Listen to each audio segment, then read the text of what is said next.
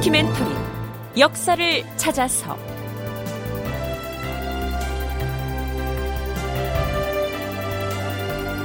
제 511편 용비어 천가를 지은 뜻은 극본 이상락 연출 김태성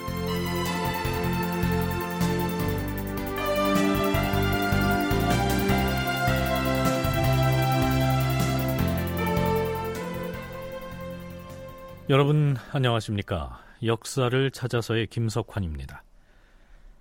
서기로는 1438년에 해당하는 세종 20년 9월의 기사를 보면 좌찬성 신계가 태종 이방원의 묘비에 새겨진 비문 내용에 문제가 있으니까 고쳐야 한다는 내용의 상소문을 올립니다. 우리가 제1차 왕자의 난이라고 부르는 사건을 실록에서는 그냥 무인년 사건, 이렇게 칭하고 있는데요. 이때 이방원은 조선 왕조의 설계자였던 정도전 등을 죽이고 이복 동생이자 세자였던 방석을 제거하고서 권력을 쟁취하게 되죠. 그런데 신계는 이 무인년 사건에 대해서 전하, 그것은 마지못하여 일으킨 거사였사옵니다.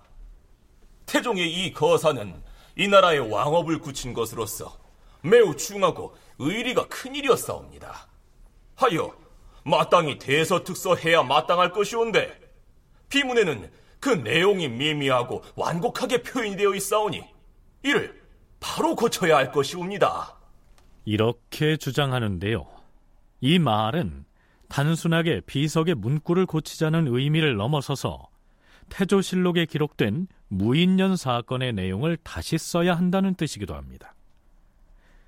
상소문이 올라오면 임금이 읽고 나서 그에 대한 대답을 승정원을 통해서 내려줘야 하지요. 상소에 대해서 임금이 내리는 답변을 비답이라고 하는데요. 자, 어떤 일인지 세종은 신계 상소문을 머물러 두고서 몇 달씩이나 비답을 내리지 않습니다. 그러던 어느 날, 세종은 비밀리에 비서실장격인 도승지 김돈을 부릅니다.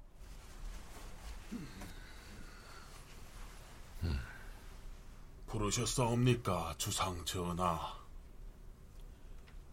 과인이 그대에게 보여줄 것이 있느니라. 신에게 보여주실 것이 무엇이온지. 자, 펴보아라. 예, 전하.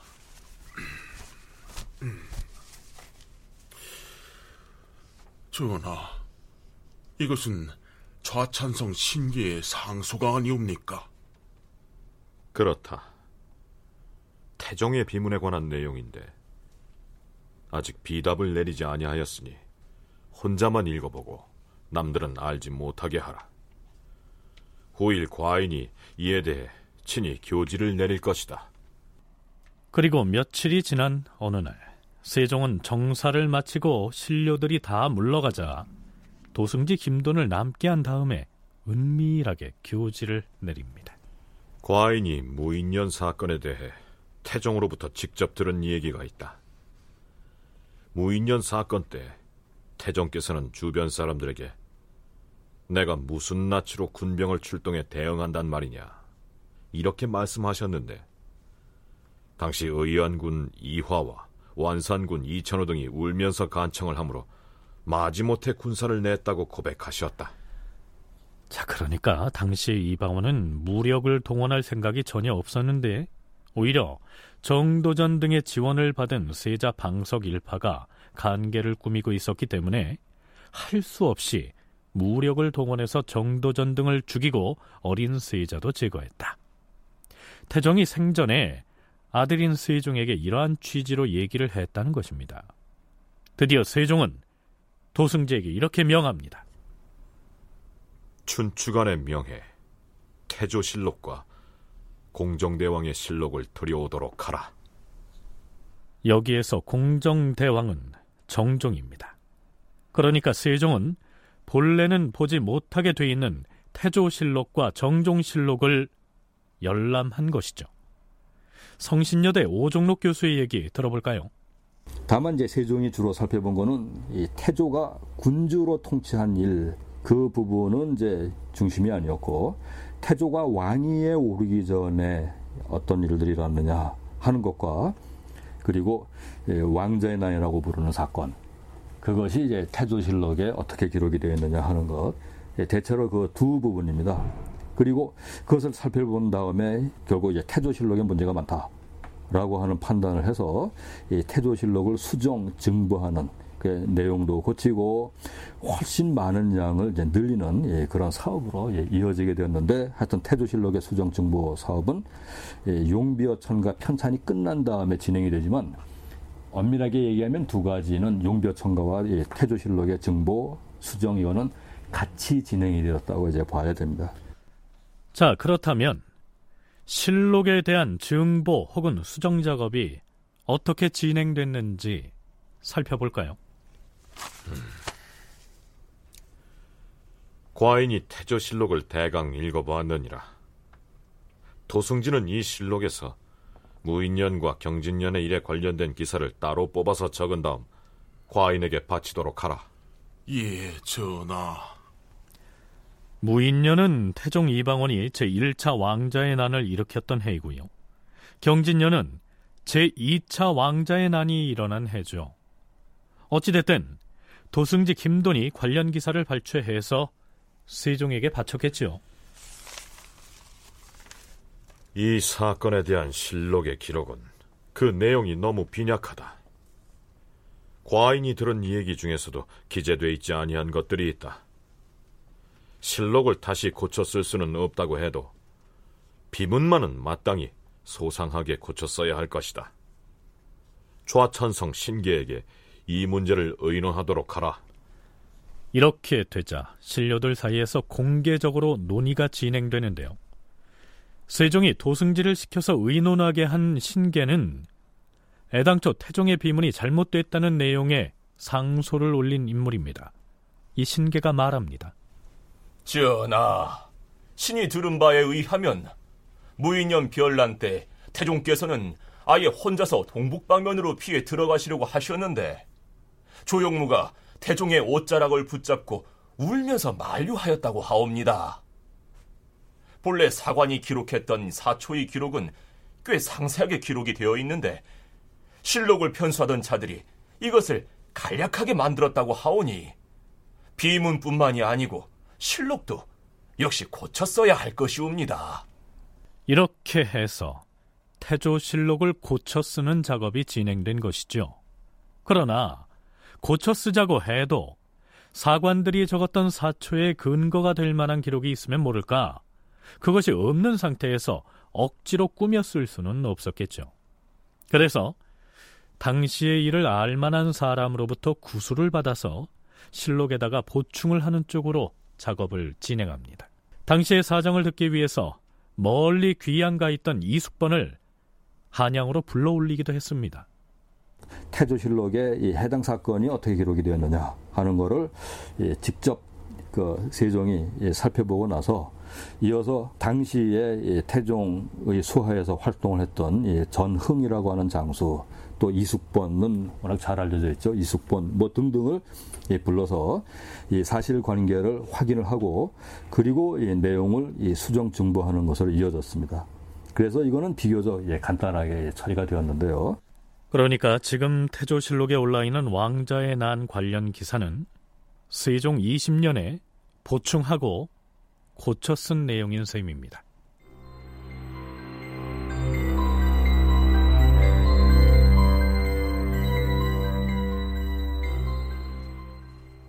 또 한 가지 작업이 남았습니다.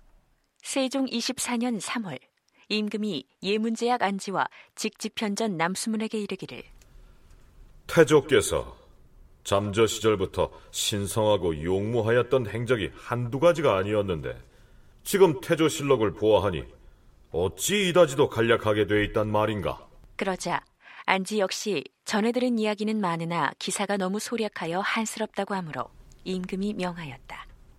경들은 옛 늙은이들을 방문해서 실제 있었던 사적을 듣고 채집하여 실록에 수록하도록 하라.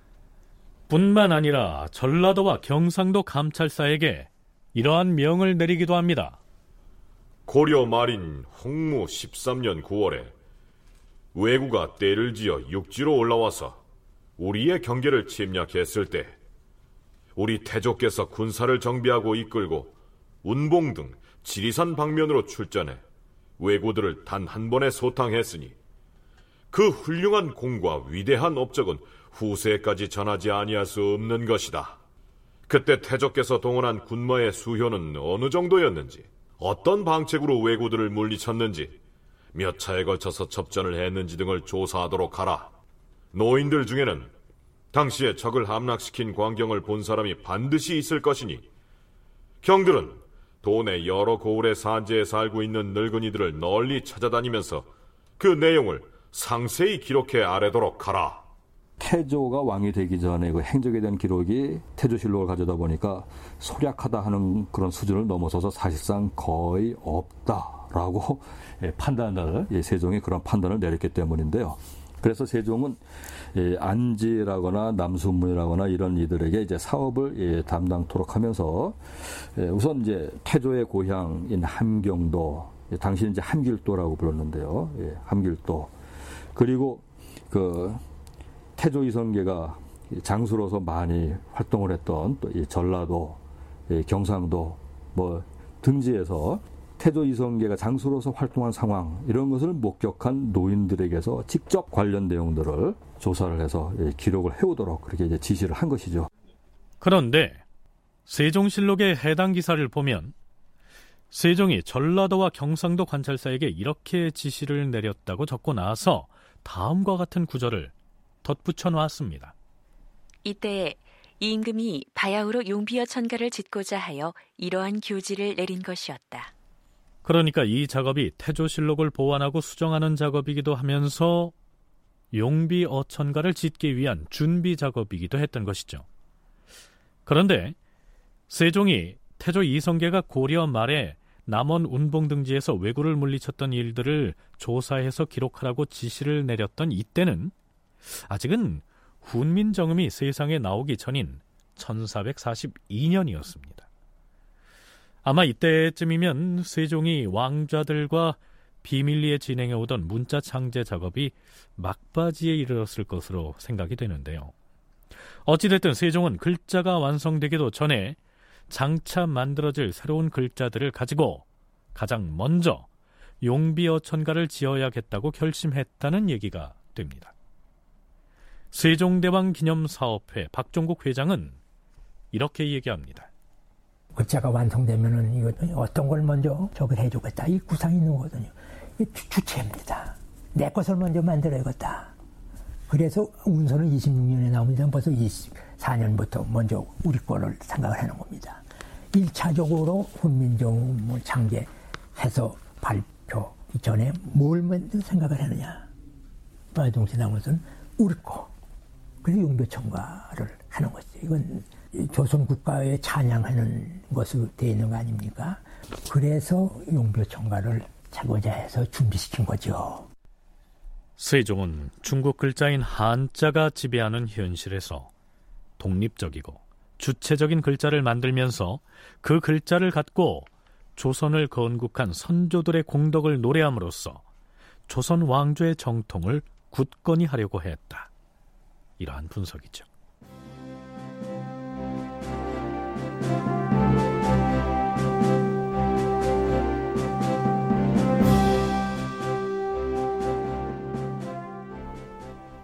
자, 그렇다면 태조 이성계가 남원 운봉 등지에서 왜구를 무찔렀던 이야기 등은 어떻게 수집이 됐고, 또한 그 내용은 태조실록에 어떤 식으로 기록이 됐으며, 용비 어천가에는 또 어떻게 반영됐을까요? 아, 그, 그 고려 말에 그 이성계 장군이 외놈들 물리친 얘기를 아느냐고? 예, 아, 뭐, 알고 말고. 이 일대가 지리산 자락인데, 그 대마도에서 배를 타고 건너온 외놈들이 그냥 그 여기까지 쳐들어와가지고, 그 식량도 약탈을 해가고, 부녀자들도 납치를 해가고, 아유, 아주 날도 아니었지. 그때 이 나라에서 이성계 장군을 보낸 것이지. 예, 그러죠. 우리는 그때 그 이성계 장군이 저기 저저 저 황산에서 왜군하고 싸우는 모습을 직접 목격을 했지. 그럼 그 아마 그 양쪽에서 서로 마주보고 있는 거리가 그한 그한 200걸음? 음, 어, 한 200걸음 200걸음이나 정도. 됐을 거야. 근데 그 적군 한 명이 약을 올리느라고 이쪽을 향해서 자기 궁둥이를 내밀더니 그, 그 이, 이- 이렇게 이게 손으로 툭툭 두드리면서 욕을 한 거야. 그런데 그걸 보고 이성계 장군이 활을 당겨서 쐈는데 아이, 아이 그 그놈이 그 화살 한 방에 확 고꾸라져 버린 거라고. 아이, 대단해. 그- 그러자 그 왜구들이 우왕좌왕할 거 아니야. 이때 장군이 공격 명령을 내린 거지.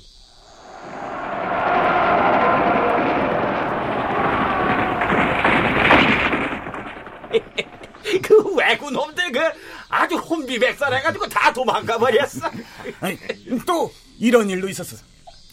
외놈 무리가 이 산으로 기어 올라가서 이 깎아 자른 듯한 낭떠러지다 진을 치고서 칼과 청을 고슴도치 털처럼 겨누고 있었어. 그러니 이 관군들은 감히 올라갈 엄두를 낼 수 없었지. 이 휘하 장수들도 다 두려워서 망설이고 있는데 그때 이 이성계 장군이 나선 거야.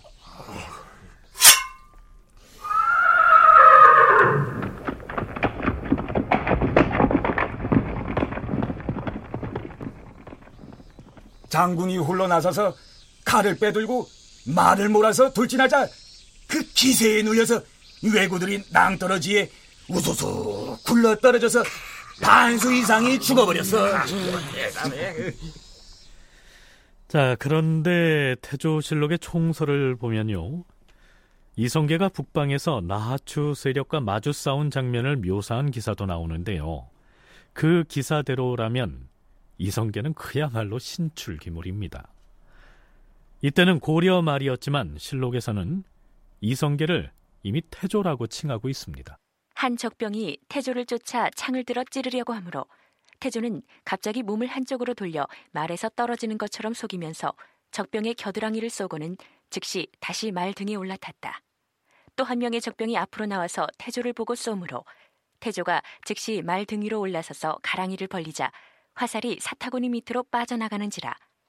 태조는 이에 말을 채찍질에 뛰게 하여 적병을 쏘아 그 무릎을 맞췄으며 사실 어떻게 보면은 옛날 이야기식에 해당이 되는 그런 것들까지 예, 용비어천가 나가서는 이제 태조실록의 총서 부분에 예, 그런 내용들을 예, 기록하게 되었습니다.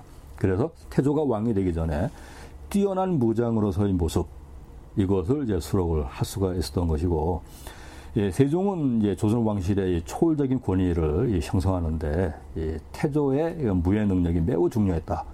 예, 하늘로부터 이 부여받은 그런 무예 능력 이것이 결국은 이 백성들을 이 도탄에서부터 예, 구하고 그것을 바탕으로 해서 민심을 얻고 그럼으로써 새 나라를 예, 만들었다 라고 하는 맥락 속에서 그러한 사실들을 다 예, 정리해서 이제 담게 되었습니다.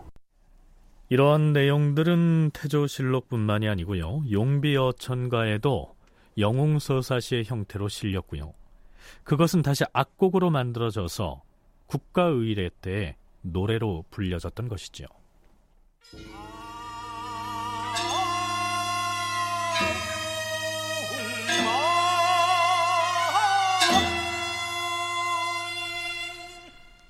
네, 지금 듣고 계시는 음악은 중묘제례 등 국가의례에 연주됐던 음악 중에서 태조 이성계의 활약상을 묘사한 분웅이라는 곡인데요. 대개는 이러한 내용입니다.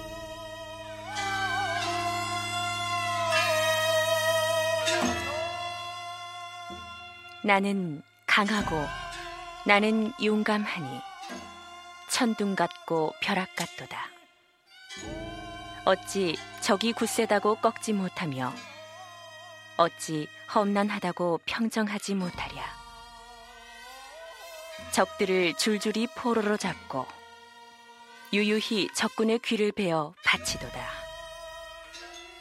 신령스런 창을 한 번 휘두르자 요사한 기운이 문득 사라졌네.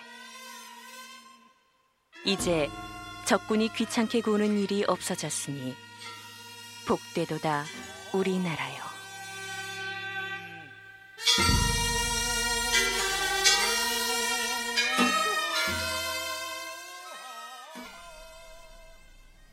내용비 여천가가 음악으로 만들어져서 연주된 그 과정은 뒤에서 알아보기로 하고요. 세종 27년 4월 5일 의정부 우찬성 권제, 우참찬 정인지, 공조참판 안지 등이 용비어천가 10권을 지어서 올렸다. 세종 25년에 훈민정음이 창제됐으니까 정인지 등이 용비어천가를 지어 올린 때는 한글 창제 직후로 봐도 무방하겠죠. 다시 말해서 용비 어천가는 훈민정음이 만들어지고 나서 바로 그 훈민정음으로 지은 최초의 작품입니다. 정인지가 용비 어천가를 지어서 바치면서 올린 전문 중에서 일부를 간추려서 소개하면 이렇습니다. 어진 덕을 세상에 널리 베푸시고 나라를 열으심에 그 공을 찬술하고 사실을 기록하여 펴내는 것이 마땅하오니 이에 거친 글을 편찬하게 되어 전하께 올리옵니다. 생각하옵건대 뿌리 깊은 나무는 가지가 반드시 무성하고 물의 근원이 멀수록 그 흐름이 더욱 긴 법이옵니다.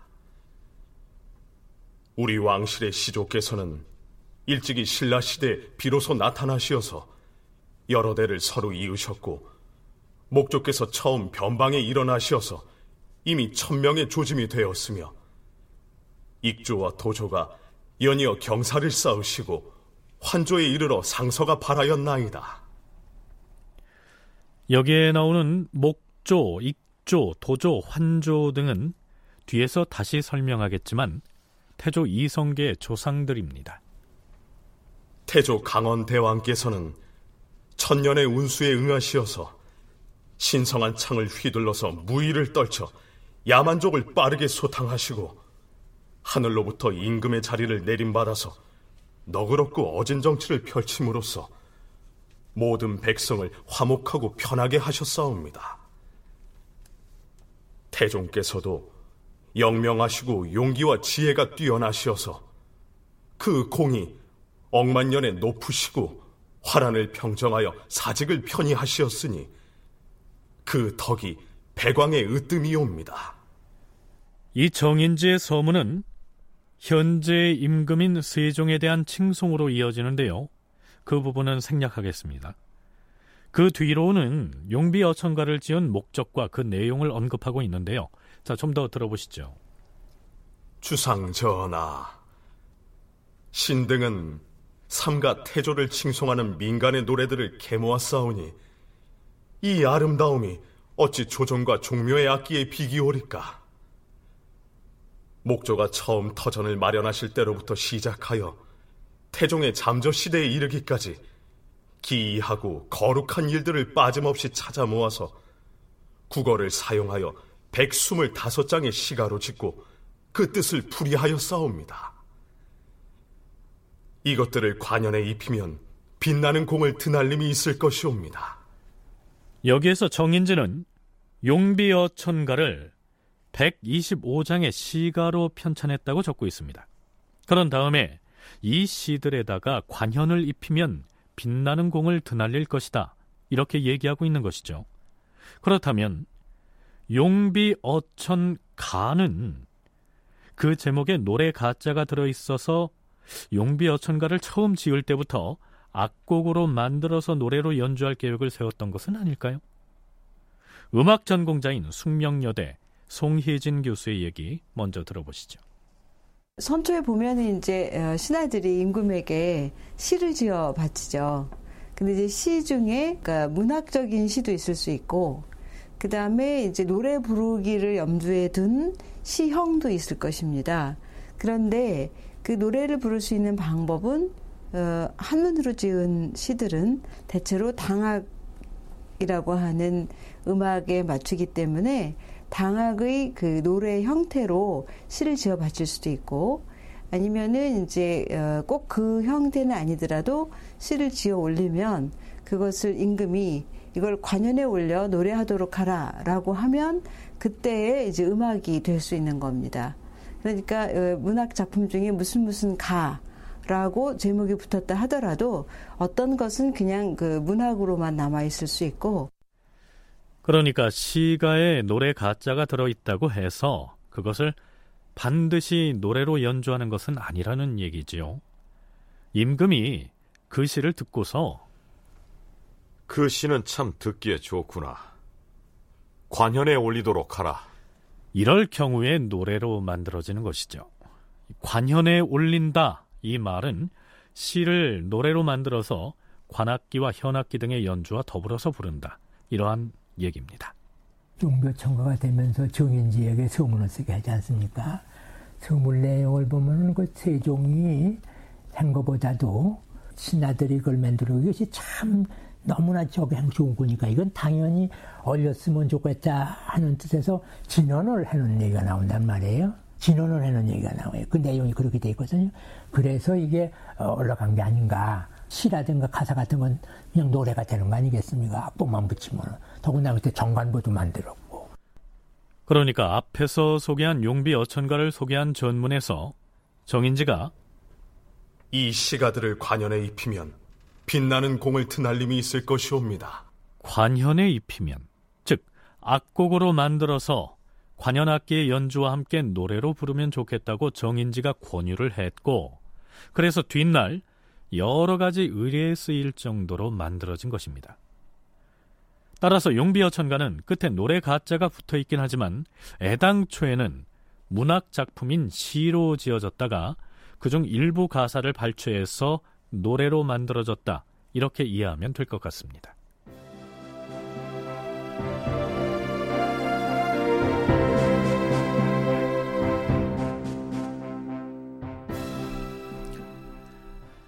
자, 그럼 지금부터는 용비어 천가의 내용을 알아보겠는데요. 용비 어천가에서는 한자 어휘는 한자 그대로 쓰고 조사와 토박이 말은 새로 만든 한글로 쓰고 있습니다. 제1장은 아주 간단한데요. 용비 어천과 제1장을 원문 그대로 감상해 보시죠. 세종대왕 기념사업회 박종국 회장이 읽어드립니다. 해동 용룡이 나라샤 일마다 천복이시니 고성이 동부하시니 자 이걸 현대어로 다시 읽으면 해동 융령이 나시어 일마다 천복이시니 고성이 동부하시니 이렇게 됩니다만 한자말로 돼 있어서 여전히 어렵지요. 여기에서 해동은 물론 우리나라 즉 조선을 말합니다. 이 말을 의미가 통하도록 풀이해서 읽으면 이런 뜻이지요. 해동에서 여선용이 나시어 하늘의 뜻과 맞지 않는 것이 없으니 옛날 중국 성인의 일과 부합하도다. 네, 이것은 윤성민 등이 지은 쉽게 읽는 용비 어천가의 번역을 풀이한 것이고요. 한국 민족문화 대백과 사전에서는 김선아가 이렇게 풀이하고 있습니다. 해동 여선용이 날아올라 일마다 하늘에 주신 복이니 이것은 옛 성인들의 고사와 부합한다. 자, 그 내용은 비슷하지요. 제1장은 용비 어천가 전체 서문에 해당하는데요.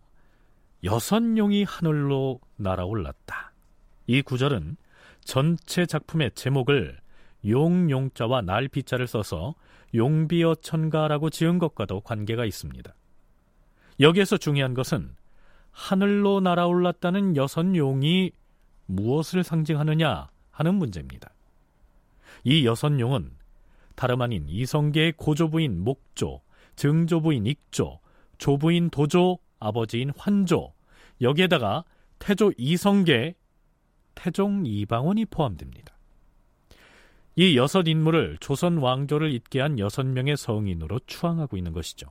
자, 여기에서부터 목조부터 환조까지의 인물들은 임금을 의미 하는 조상 조자가 붙어 있긴 하지만 실제 임금은 아니었고요. 이성계가 왕이 된 뒤에 왕으로 추존한 것이지요. 그런데 조선 왕조를 개창한 태조 이성계를 건국의 영웅으로 추앙하면 될 것을 이성계 4대조까지 일일이 열거해서 여선용이다. 이렇게 한 이유는 무엇일까요? 박종국 회장은 당시에 제사의례와 관련이 있다고 얘기합니다. 우리나라에서 4대 봉사가 조선시대 기록으로 보면 세종 때 나옵니다. 우리나라에서 4대 봉사의 근거 있는 시초는 여기서부터 나오지 않느냐. 왜냐하면 우리가 어, 그래서 비지사를 지내드리는 것이 고조, 정조, 그 다음에 조, 할아버지, 그 다음에 아버지, 4대 봉사거든요. 기체 나머지 이제 시향으로 나갑니다만 이거와 관계 있는 이래서 4대 봉사 를 태주서부터 4대 봉사가 모신 것이다. 난 그렇게 보고 있고 그것이 아마 맞지 않겠는가.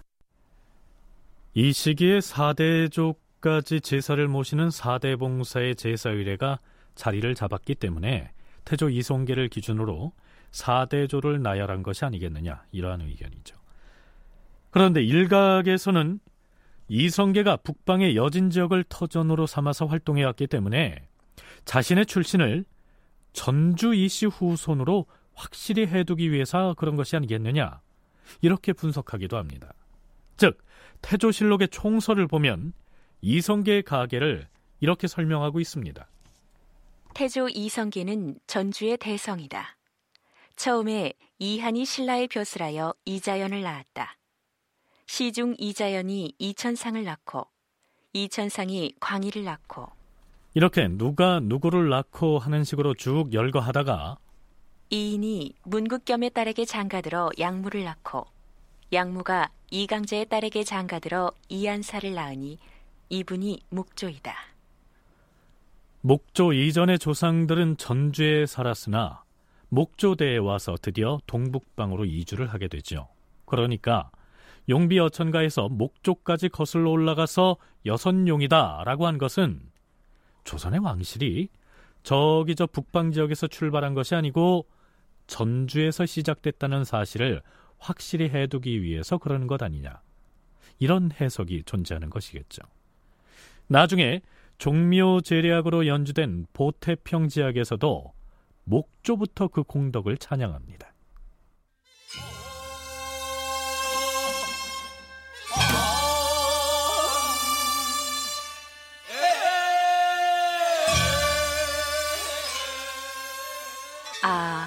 거룩하신 목조께서는 바닷길을 따라 경원으로 옮기셨네.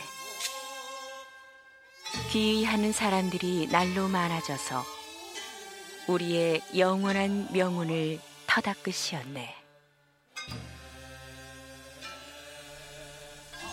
물론 그 뒤로 익조, 도조, 환조, 그리고 태조 이성계와 태종 이방원의 공덕을 칭송하는 내용으로 이어집니다.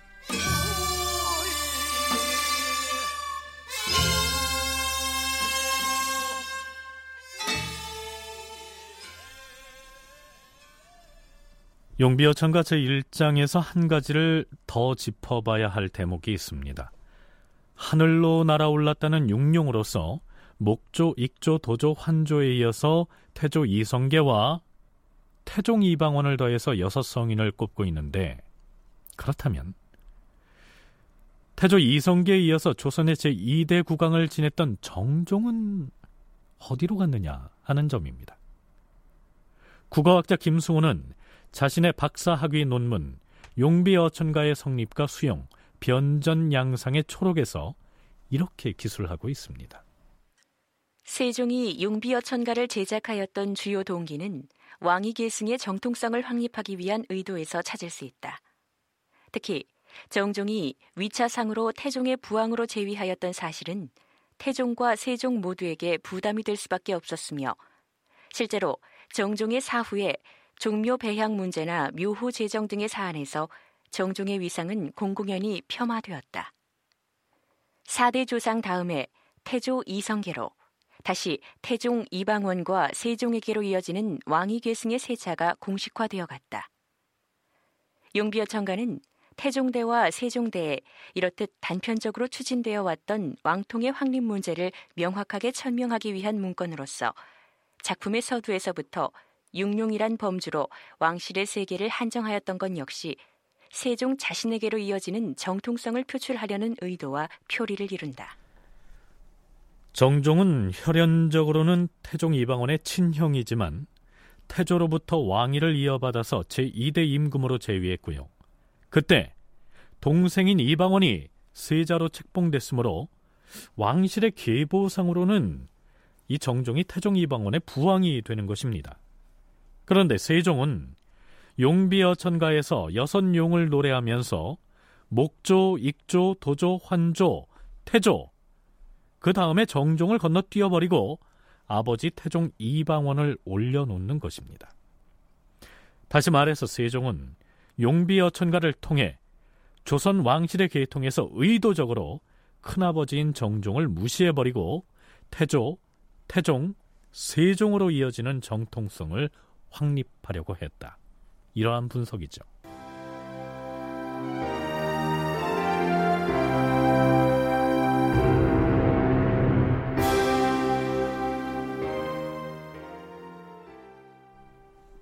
용비 어천가에서 가장 널리 알려져 있을 뿐만 아니라 순 우리말로만 이루어져 있어서 가장 아름답기도 하고 문학성으로 봐도 가장 돋보이는 대목은 바로 제2장입니다. 불이 깊은 남간 바람에 아니 밀새 꽃 좋고 여름 하나니 한자 말이라고는 하나도 섞여 있지 않은 순수한 우리 토박이 말로 된 시입니다. 오랫동안 한문 문화에 젖어 살아온 선비들이 처음으로 새로 만든 우리 글자를 쓰면서 이렇듯 빼어난 표현을 한 점을 국문학자들도 높이 평가하지요. 이 시를 쉽게 풀이하면 이러한 뜻이 됩니다. 이 불이 깊은 남간 바람에 아니밀세 꽃 좋고 여름 하나니는 뿌리가 깊은 나무 나무는 바람 바람에 아니 밀새 아니 흔들릴새 밀새 흔들릴새 움직일새 흔들릴새 꽃 좋고 꽃이 좋고 여름 하나니 열매가 많으니 그 당시에는 고에서는 열매를 오늘날의 과실 열매를 가져 여름이라고 그랬습니다. 하나니는 많다는 얘기예요. 하나니 이렇게 얘기하는 거예요. 그러니까 뿌리 깊은 나무는 바람에 아니 흔들림으로 꽃 좋고 열매 만나니 샘이 깊은 물은 가말에 아니 그칠새 내이로 발아래 가나니. 자, 쉬운 말로 풀어서 낭독하면 이렇게 됩니다. 뿌리 깊은 나무는 바람에 안이 흔들릴세. 꽃 좋고 열매가 많다니. 샘이 깊은 물은 가물에도 안이 그칠세.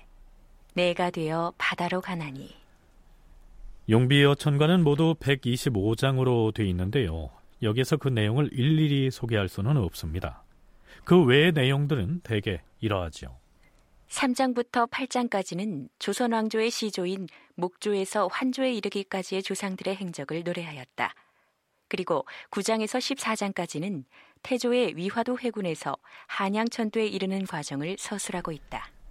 이 중에서 이성계의 위화도 회군 대목을 노래로 만든 부분을 들어보기로 하죠.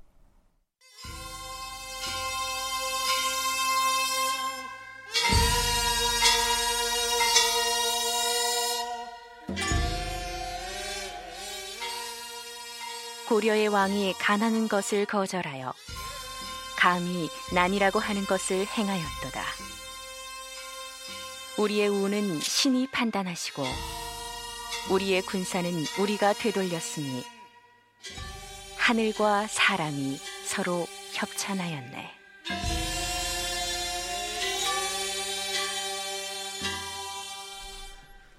네, 물론 이것은 악곡으로 만들어진 노래 가사의 내용이므로 용비어천가의 시 구절과는 그 표현이 일치하지는 않습니다. 참고로 지금 들려드린 노래의 가사는 한글이 아닌 한문으로 돼 있습니다. 이 이야기들을 모으러 다녔고 이야기를 모은 거를 들을 때는 한글로 듣지만 적을 때는 한문으로 적었어야겠죠. 그러나 이제 그것이 하나의 작품으로 됐을 때는 그리고 음악화하려고 했을 때는 그게 이제 그 원 자료에서 음악 언어로 다시 한번 어, 정비되는 과정이 필요하지요.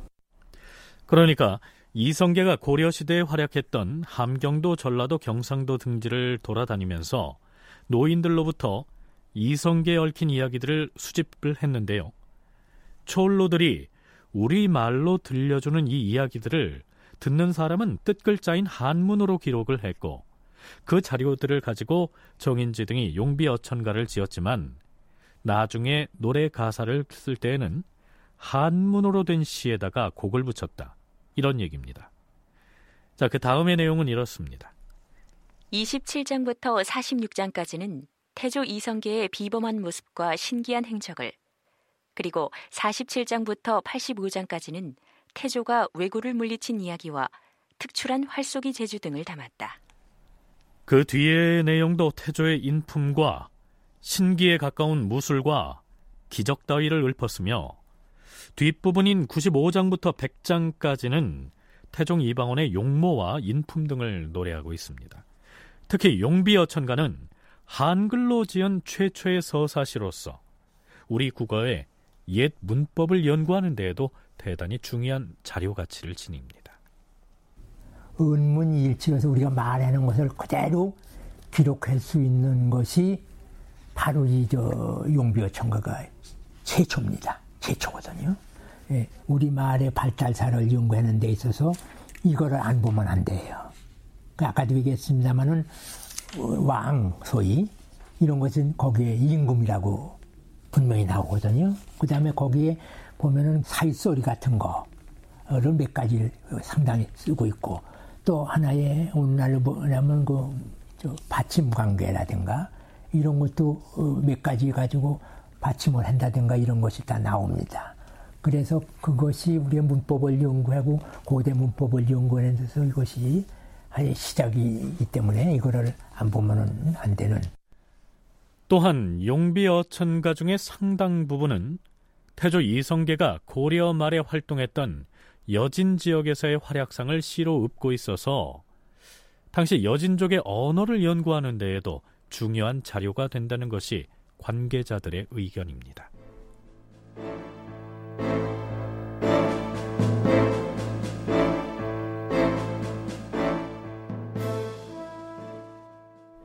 자, 그럼 이제부터는 정인지 등이 지어올린 이 용비어천가가 어떤 과정을 거쳐서 악곡으로 만들어졌고 국가의례에서 예약으로 쓰이게 됐는지를 살펴보겠습니다.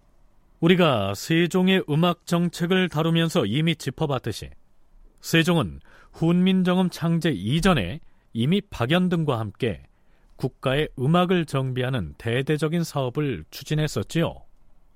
어, 세종이 이제 그 국가 음악을 정비하는 과정에서 어, 여러 단계를 거칩니다. 그래서 그 처음에는 이제 시경의 그 노래를 이제 가져다가 군신연에서 씁니다. 시경의 유명한 노래들을 이제 그런 과정에서 군신 조회에 하황은이라든지 근천정이라든지 그 선대 왕들에 관련된 노래를 부분 부분 넣어서 함께 하게 되는데 그 노래들이 좀 짧고 그 여러 가지 사적을 다 노래하기 어렵다라고 판단을 해서 그것을 종합적으로 수집하려는 계획을 세우는 것 같습니다.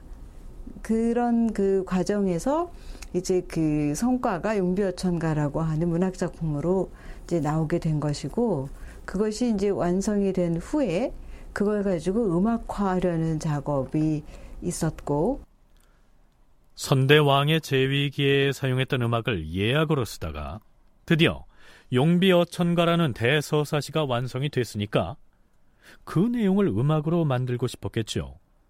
세종 27년 9월 전하, 도승지 이승손이옵니다. 어서 들라.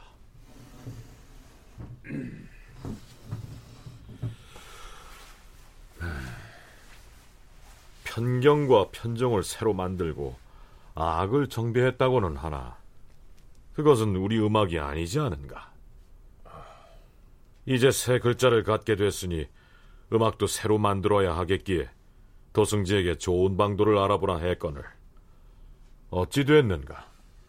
하오면 중국의 음악과는 다른 우리 음악을 새로 만드시겠다는 말씀이옵니까? 우리나라는 멀리 동쪽에 치우쳐 있어서 언어와 마찬가지로 음악 역시 중국과는 같지가 않다. 옛적에는 당나라에서 악기를 하사하기도 했는데 그 뒤로는 오랫동안 음악 교류가 단절됐다. 과인의 생각으로는 용비 씨를 관현에 입혀서 음악을 만들어 보려는데 그대 생각은 어떠한가? 용비 씨는 조정의 공덕을 노래한 시가이니 그보다 더 좋을 수는 없을 것이옵니다. 하운데 그 시를 가지고 어떻게 악곡을 치어야 중국 황실에 갔다가 돌아온 장가비들이 지금 어찌 지내고 있느냐? 명나라로 보내져서 황실에서 6, 7년 동안 머물다 태왕 태후가 돌려보냈던 그 창가비들을 이름이 옵니까? 그렇다. 명나라에서 돌려보내면서 본국에서 마음대로 부리라 했사오나 전하께서 황실에 입조했던 자들이라 사역을 시키지 말라 하시었으므로 지금 그저 편하게 지내고 있사옵니다. 잘 됐구나. 그 창가비들을 불러서 모이게 하라. 과인이 용비 씨를 관현에 입힐 것인데 창가비들에게 당하게 맞춰서 춤추고 노래하는 것이 가능한지 시험을 해볼 것이니라. 창가비란 창가, 즉 노래 부르는 일에 종사하는 여자들을 일컫습니다. 여자 종을 뜻하는 비자를 쓰는 것으로 봐서 요즘의 가수들과는 달리 노래하는 일에 종사했던 사람들은 천민 신분이었던 모양이죠. 27년 4월에 이제 용비어천가가 완성이 되고 10건으로 받쳐 올렸다. 이런 기록이 있은 후에 그해 9월에 이 명나라에 파견됐다가 귀국한 창가비들로 하여금 용비어 천가를 노래하고 연주해보게 하는 실험을 합니다. 어, 명나라에 갔던 그 창가비들이란 명예 요청으로 이 어린 소녀들을 이제 뽑아 올렸는데 창갑이란 노래를 잘하는 그 여성들입니다. 명나라에서 한 6, 7년간 있다가 이제 귀국했는데 어, 명예 황궁에 갔다가 온 여성들이기 때문에 자벽을 시키지 않고 얌전히 살도록 했는데 그때 이제 세종이 궁으로 불러들여서 이걸 한번 해보게 하는 거죠. 네, 여기서는 세종이 용비 어천가를 용비시라고 표현하고 있는데요.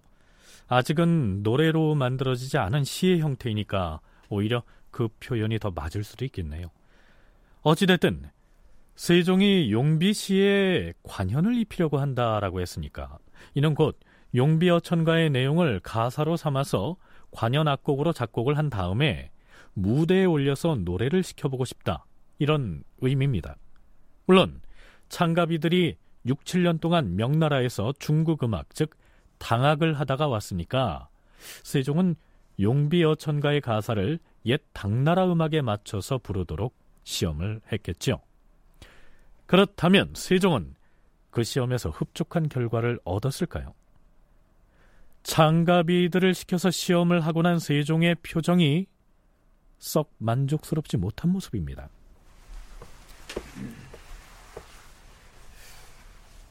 주상 전하, 창가비들을 아직 남아있게 했사온데 언제 또 오라 이르면 되겠사옵니까? 음, 다시 부를 일은 없을 것이다. 허나 고생들을 했으니 각자에게 옷 한 벌씩을 하사하도록 준비하라. 예, 주상 전하. 하운데 용비 씨를 당하게 맞춰 노래하는 시험은 어찌 되었사옵니까? 장가비들 중에는 중국 음악의 음률을 잊어버린 자도 있었고, 혹은 잊지 않은 자도 있었으나 중국의 음률이 본국의 음악과는 부합하지 아니하였다. 그러나 장가비들이 무도를 하는 모양만은 볼만하였다. 과인이 근래 병을 앓고 있어서 음악 듣기를 썩 좋아하지 않는다. 하지만 우리나라의 음악을 당나라 음률에 부합하도록 잘 만든 다음 그 춤추는 모양과 노래소리를 연습하게 해서 사람들이 보고 듣게 할 수 있다면 좋은 일이 될 터이다. 이 용비어천가의 노랫말을 당학조의 선율로 불러보도록 한 실험일 수 있습니다. 그랬더니 세종이 뭐라고 말하냐면 본국지음이 당학에 맞지 않는다. 그러나 그렇게 하는 것은 매우 듣기 좋다. 그리고 그들이 이렇게 그 몸동작을 하는 무도를 보니 매우 보기 좋다. 그런 어, 말을 하고 이어서 이제 29년에 5월 단오날 강령전에서 잔치를 하는데 그때 음악인들 또는 그 춤을 추는 사람들로 하여금 이것을 공연하게 하는데 어, 연주와 춤만 하게 했지 노래는 하지 말도록 했다. 이런 이제 기록이 있습니다.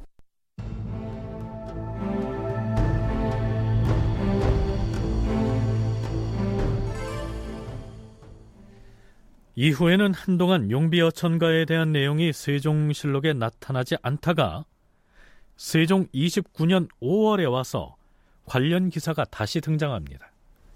전하, 이제 얼마 있지 않아 단오절이 옵니다. 단오제 거행은 어찌했으면 좋겠사옵니까?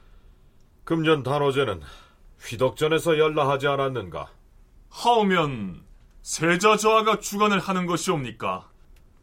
이미 과인이 몸이 불편해 세자가 대리 청정을 하고 있는 터에 마땅히 단오제 역시 세자가 주관해야 하지 않겠느냐? 금년 봄철엔 농사절기에 맞추어 비가 넉넉하게 내린 덕분에 경기, 강원, 삼남 지역뿐 아니라 평안도나 함길도 지역 모두 풍년 조짐이라 하오니 전하의 은덕이옵니다. 이제 겨우 어린데 미리 풍년을 입에 올리는 것이냐? 송구하옵니다, 전하. 하오나 대소신료들은 이번 단오날에 조촐 하나마 연회를 마련하여 주상 전하를 모시기를 원하옵니다. 그러면 그리하라. 전하, 이번 단오날 연회에서 용비어 청가를 연주하도록 윤호하시옵소서. 그리하시옵소서. 그것이 좋겠구나. 연주 준비는 어찌했으면 좋겠사옵니까? 이번에 새로 만든 용비어 천가를 향악과 당악에 맞춰서 연주하게 하라. 허나 이번 단오날 연회에서는 관현악으로만 하라. 용비어 청가는 가사가 아름답사온데 노래는 부르지 말고 관현으로만 연주하게 하라. 예, 주상 전하. 강령전에서의 잔치라고 하는 뜻은 공식 연회가 아닙니다. 그리고 그 이제 예조에서 올린 음식을 가지고 조촐하게 단오를 맞이하여 연소연이었는데 거기에서 어쩌면은 시연처럼 한번 해보게 한 것이지 공식적으로 발표한 초연 날짜라고 보기는 조금 어렵죠. 드디어 5월 탄원날 주상전환합시오!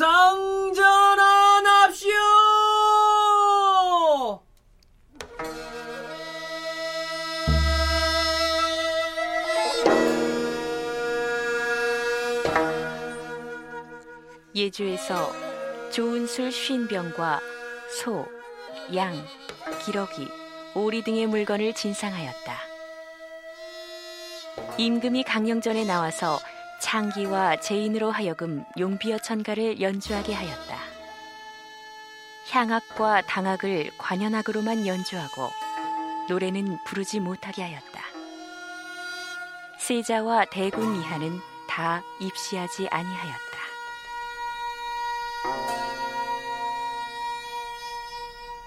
다큐멘터리 역사를 찾아서 다음 주 이 시간에 계속하겠습니다.